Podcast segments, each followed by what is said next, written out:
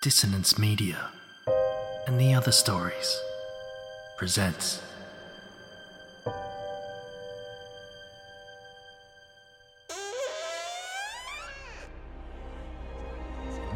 Step into the abyss of After the Gloaming, a gothic fiction podcast that delves into the depths of human emotion, unyielding love, revenge, internal struggles, and restless souls await you in nine haunting episodes, where dread, fear, and rare glimpses of eerie happiness linger. Dare to listen on your favourite podcatcher? After the Gloaming beckons. Search now, but beware. Innocence will be left behind.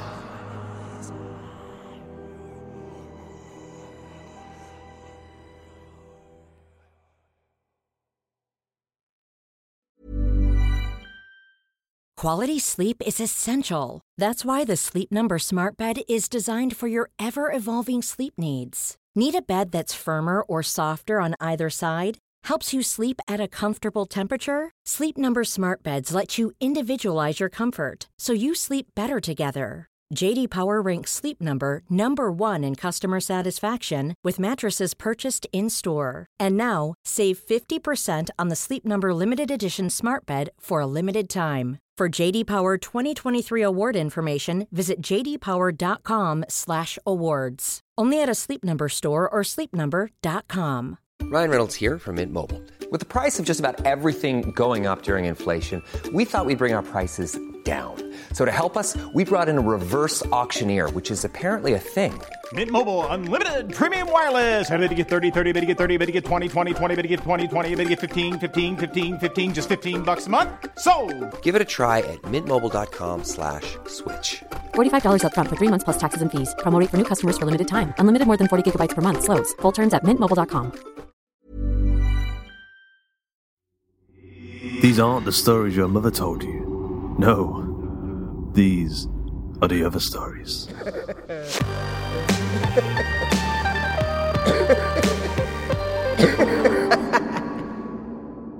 Today's episode of The Other Stories is dedicated to Joshua and Stephanie Boucher, who recently celebrated their sixteen-year wedding anniversary. Congratulations, guys, that's amazing, and here's to many, many more years. Kez has even offered to fly over and deliver a delicious blood sacrifice or two in your honour. Sorry, not your honour. Your shed. Today's episode is The Toll, written by Andy Conduit-Turner and narrated by James Barnett, aka Jimmy Horrors.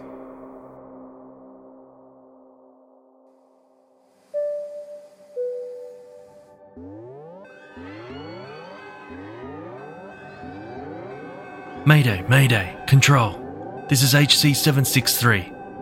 We have critical failures across all engines and have structural damage across several sections. Hopes of us getting to a safe site for emergency landing are fading fast. I... You should alert authorities on the ground to expect the worst. Captain Jordan Stewart closed his eyes for a moment and for just a second embraced his own fear and despair. There was nothing the tower could respond with that would change what was to come. His skill and experience could do nothing to save him or any of the other one hundred ninety-two souls aboard. All he could do now was bring them down somewhere that wouldn't harm anyone on the ground. Opening his eyes, he steeled himself to perform his final duty as captain.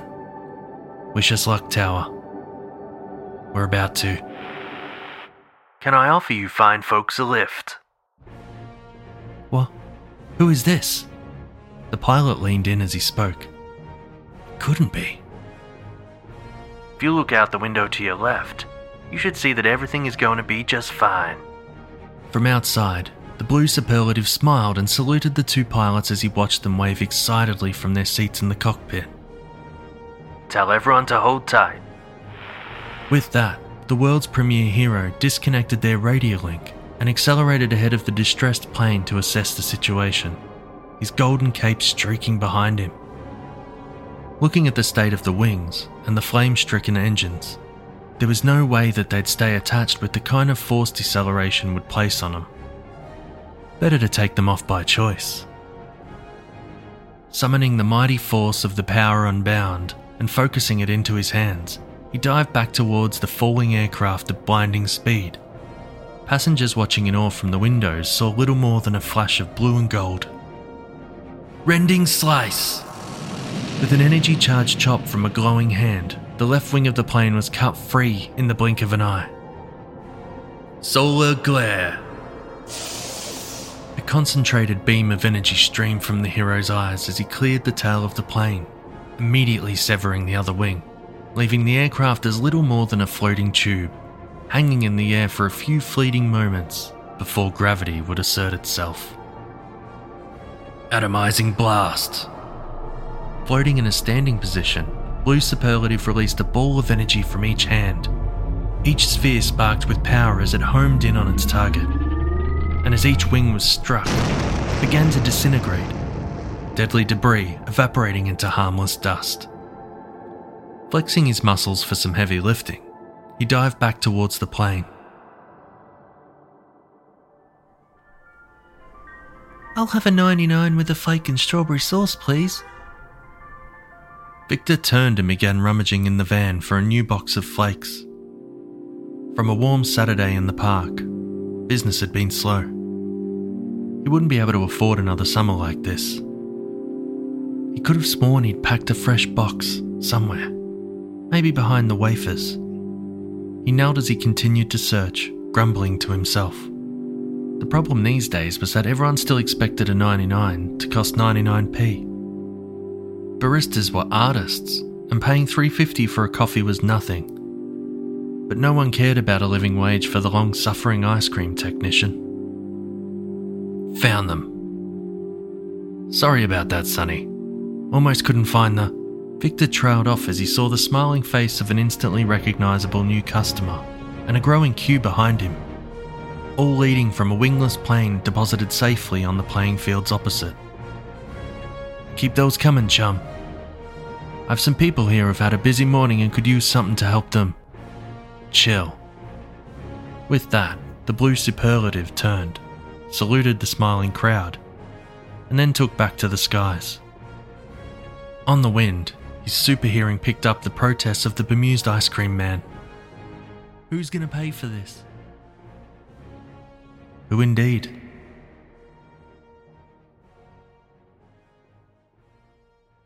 Grant woke with a jolt, his ears ringing with sounds that it took him several moments to fully comprehend. His bed shook, nearly throwing him to the ground as he untangled himself from his blankets and scrambled for the clothes strewn at his bedside. Morris! Morris! Wake up! It's a fire or something! His roommate, Morris, was somehow still dead to the world. Grant was no grass, but it was clear he was not sticking to the centre's rules on drug and alcohol abuse if he could sleep through whatever was going on. Come on, mate, get up!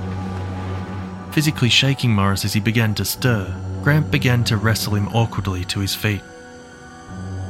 Morris mumbled and did his best to cooperate, but the fire escape felt like a long way. The door to their room was thrown open. A man Grant recognised from their intake day, but whose name he had not yet committed to memory, stood in the frame. Get out! He screamed, voice cracking with fear. Help me with him. There's no time. Just run, it's... The man, whose name Grant wished he'd learned, fell expressionless and silently to the ground, his head detaching from his body as he dropped. In his place, the doorway was filled by a dark figure, its glowing red eyes staring directly into the room. The eyes of nightmares, outshone only by the crackling energy scythe that the shadow was wielding. Grant froze, gripping Morris tight.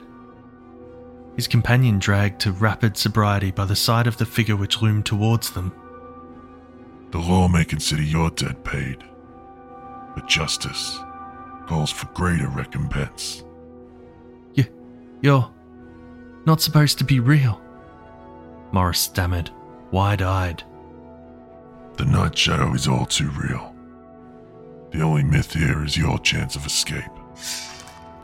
Grant barely had time to dive away as the wraith swung its menacing blade upwards, embedding it into Morris's chest so far that it re-emerged from his back like a ghastly shark fin of deep purple energy. flecks of blood evaporating into nothingness from the weapon's surface. With a grunt, the Avenger seemed to send yet more power through Morris's now very lifeless body. Raw energy arced through him, sparking from his eyes and open mouth, before beginning to eradicate him from existence altogether. From his position, cowering on the floor, Grant saw what looked like a skeleton form of Morris, for just a moment, before he was completely obliterated. Sparks hung in the air where the man had stood only moments ago, while his killer tuned his attention towards Grant. The electrical charge in the air made his hair stand on end, the static before the thunderbolt that threatened to strike him down. "Please, I'm not a bad person. I'm trying to do things right. I..." The glow in the Shadow Knight's eyes grew less intense, the energy that filled the room seeming to recede back into the figure. "The toll has been paid. Be sure the next time it is owed. You are far from anywhere justice seeks payment." Turning, the figure made the slightest gesture towards the far wall of the room, reducing it to rubble. By the time Grant dared open his eyes again, he was alone in what remained of his room. The vengeful attacker had vanished into the night, leaving behind nothing but the sound of alarms and wails of the survivors. Half an hour and half the world away, as dawn began to break over Balan City, a confrontation between two opposing forces that had been brewing since each had received the power that made them began. "Your rampage ends here, Shadow Knight." "Indeed it does, hero. The toll has been satisfied. I'll be seeing you next time." With that, as the first rays of sun touched upon his home, the shroud of his darker half faded from around him, and only Carl Kander, the world's mightiest hero, the Blue Superlative, remained. His thoughts were consumed by the pain that no foe could ever visit upon him, the knowledge that each and every victory he won must be followed by a defeat he could not resist, that each life saved must be followed by another taken, a life taken by the one fiend he could not meet in battle, himself. He had saved one hundred ninety-three lives when he rescued that plane, only to take that same number from the residents of a rehabilitation centre mere hours later. It was the same with every act of heroism he performed. The toll always had to be paid. Already, his enhanced hearing began to pick up distant sounds, events unfolding, cries for help, the rumble of tectonic plates that would become the earthquakes of the future. With the might of the power unbound bestowed upon him, he could answer them all. But increasingly, he wondered if he should. In a single bound he shot up, above it all, above the buildings, the clouds, the noise of the world, until he hovered in place, looking down at the earth as only he could, weighing up if it was a price he was willing to keep paying. "I grant you a portion of my power unbound. Use it to save lives as you will, but know that there must always be balance in all things. Yours is the power to decide." He still remembered the words. They say that gods move in mysterious ways. Apparently, cosmic space entities with the power of gods were no different, and both offered similarly clear guidance on what to do in times of crisis. Carl had wanted to be a hero since as long as he could remember, but he had never wanted to be a god, deciding whose life was worth saving or sacrificing. The same arguments he'd convinced himself of over the years all raced to the surface. He'd only intervene when it was the only hope. He'd steer the shadow towards only truly evil people. He'd keep looking for a way to stop it. Deep down, he already knew none of these would work.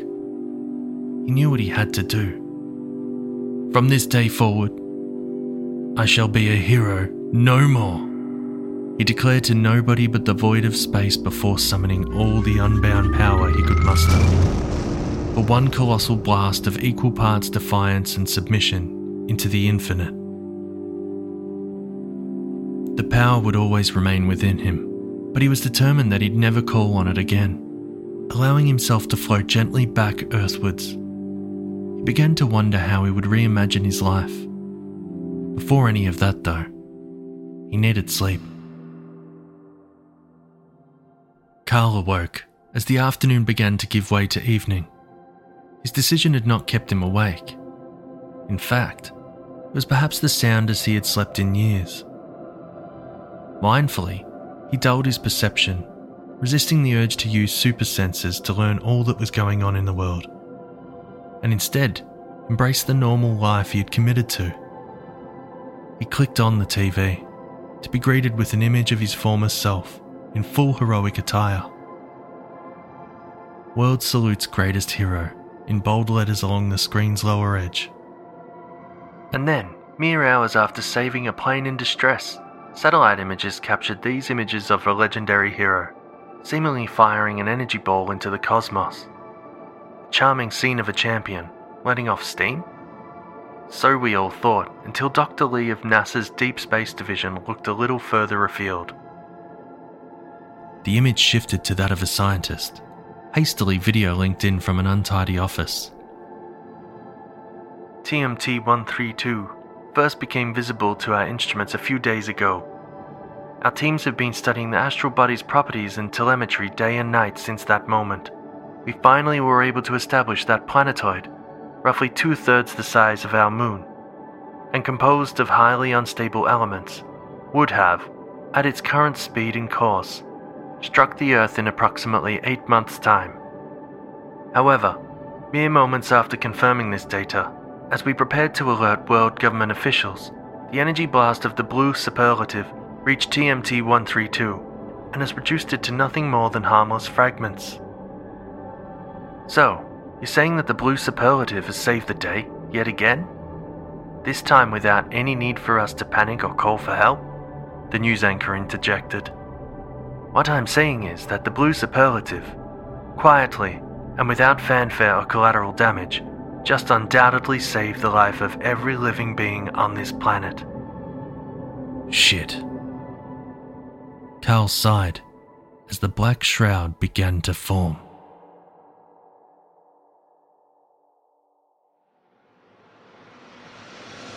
I hope you enjoyed today's episode of The Other Stories. The Toll was written by Andy Conduit-Turner, narrated by James Barnett, aka Jimmy Horrors, edited by Duncan Muggleton, with music by Duncan Muggleton and Thom Robson, and sound effects provided by Freesound dot org. The episode illustration was provided by Luke Spooner of Carry On House. A quick thanks to our community managers Joshua Boucher and Jasmine Arch, and Carolyn O'Brien for helping with our submission reading. And of course to Ben Errington for all the Morris dancing he does around the social media maypole in the name of content. Andy Conduit-Turner is a writer, editor and podcaster from the U K with a love of horror across all mediums. You can find his stories on several volumes of The Other Stories, his comics published by Horde Comics and more. You'll find Andy himself at Andy C T Writes on Twitter on the Horror Hangout podcast, discussing the best and worst of horror films. Oh, and he's standing right behind you. James Barnett is the producer of the Night's End podcast, a short story fiction podcast with tales of horror and the paranormal. Search for it wherever you get your podcasts. And you can catch other works of his over at james barnett author dot com, and that's Barnett with two T's. Would you like Hawk and Cleaver to dedicate an episode of The Other Stories to yourself, your partner, or your favourite flavour of jam sandwich? Then boy, do we have the solution for you. You can head over to gumroad.com forward slash hawk and cleaver and get yourself an episode dedication. Not only will we read out your dedication on the show, but your money will help pay to keep the show running and help us to pay the creators for the incredible work they do. Once again, that's over on our web store at gumroad.com forward slash hawk and cleaver, spelt like chewing gum, found on the road. Gumroad.com forward slash hawk and cleaver. The Other Stories is a production of the Story Studio Hawk and Cleaver and is brought to you with a Creative Commons Attribution, Non-Commercial, No Derivatives License. That means don't change it, don't sell it, but by all means share the hell out of it. So, until next time.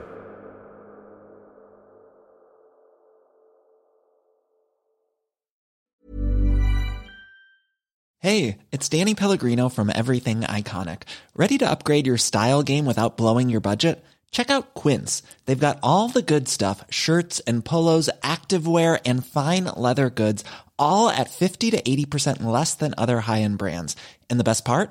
They're all about safe, ethical, and responsible manufacturing.